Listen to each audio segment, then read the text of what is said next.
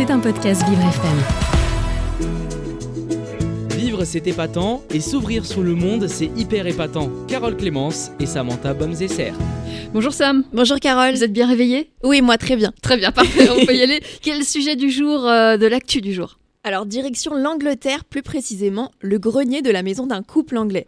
Ils ont retrouvé ce week-end un petit trésor britannique une lettre du roi Charles III à destination de sa grand-mère, la reine-mère Élisabeth.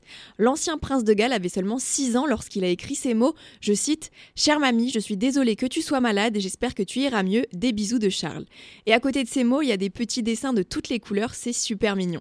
La lettre est datée du 15 mars 1955 et dessus, il y a un tampon de Buckingham Palace. Mmh.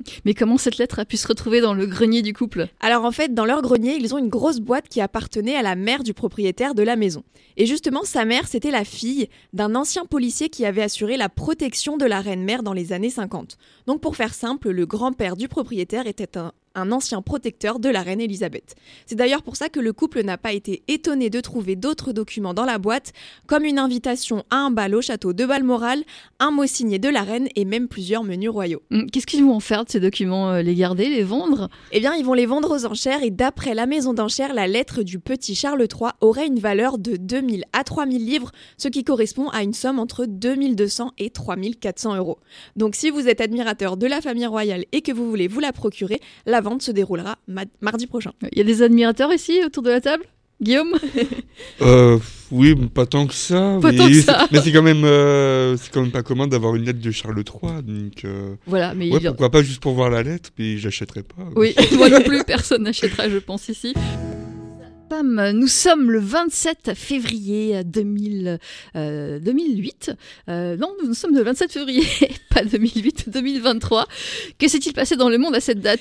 Bien justement, on va au 27 février 2008, c'était il y a 15 ans jour pour jour, et Bienvenue chez les Ch'tis sortait dans toutes les salles de France. Ce film de Danny Boone, axé sur le Nord-Pas-de-Calais, était d'ailleurs sorti une semaine avant dans la région, dans le but de faire un petit clin d'œil aux habitants du Nord.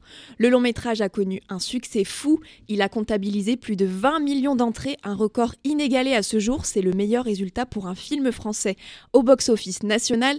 Alors pour ceux qui n'auraient pas venu bienvenue chez les ch'tis, ça parle simplement d'un sudiste muté à Bergue dans le Nord-Pas-de-Calais en raison d'une faute disciplinaire. Il va donc devoir s'adapter à la vie, à la culture, aux traditions des gens du Nord et notamment à leur langue, le ch'timi, ce qui ne va pas être de tout repos. Écoutez. Pourquoi il est parti avec les meubles Parce que j'ai peut-être les chiens. Quels chiens? Les meubles. je comprends pas là. Les meubles chez les chiens. Les meubles chez les chiens, mais qu'est-ce que les chiens foutent avec des meubles Et pourquoi donner ces meubles à des chiens Mais non, les chiens, pas les chiens. Ils ont pas donné à des chiens chez meubles, il est parti avec. Mais pourquoi vous dites qu'il les a donnés Mais j'ai jamais dit ça. Pourquoi des chats Vous avez dit des chiens. Ah non Ah si, il m'a dit les meubles sont chez les chiens. Ah d'accord. Ah non, j'ai dit les meubles chez les chiens. Ah bah oui, c'est ce que je vous dis. Les chiens à lui Ah les chiens, pas les chiens. Les siens. Ouais, les chiens, c'est ça. Les chiens, les chats, putain, mais tout le monde parle comme vous ici vous avez compris, Carole? Vous n'avez pas l'air oui. de comprendre. Si, si, si. les siens.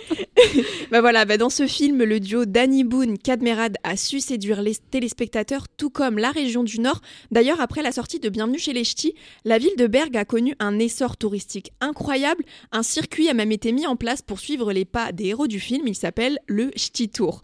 Et même la vente de maroilles a explosé. Les Français voulaient absolument goûter à ce fameux fromage que les Ch'tis trempent dans leur café le matin. Ils trempent vraiment euh, le matin du oui. Oui, En tout cas, dans le film, c'est ce que Danny oui. Boone y fait. D'accord. Un autre événement euh, le 27 février. Oui, et on reste dans le cinéma puisque le 27 février 2012, le film The Artist entre dans la légende des Oscars.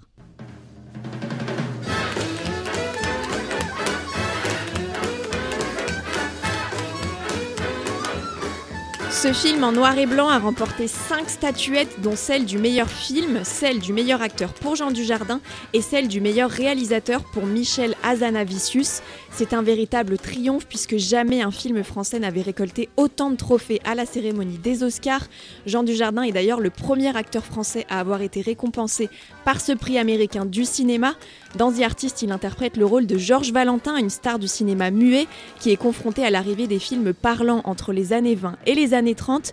Et au moment où Jean Dujardin a reçu son prix le 27 février 2012, il a déclaré Si Georges Valentin pouvait parler, il dirait Oh putain, génial, merci Formidable Merci beaucoup, I love you Est-ce qu'on a des anniversaires aujourd'hui à célébrer? Oui, c'est l'anniversaire de Thomas Pesquet. Il fête ses 45 ans aujourd'hui. L'astronaute français a effectué son premier voyage dans l'espace en janvier 2017. Durant cette cette mission, il a mené une centaine d'expériences aussi bien pour l'Agence spatiale européenne que pour la NASA.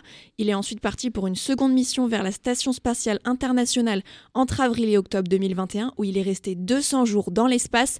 Thomas Pesquet est à ce jour l'astronaute le plus expérimenté d'Europe. Merci Sam. C'était un podcast Vivre FM. Si vous avez apprécié ce programme, n'hésitez pas à vous abonner.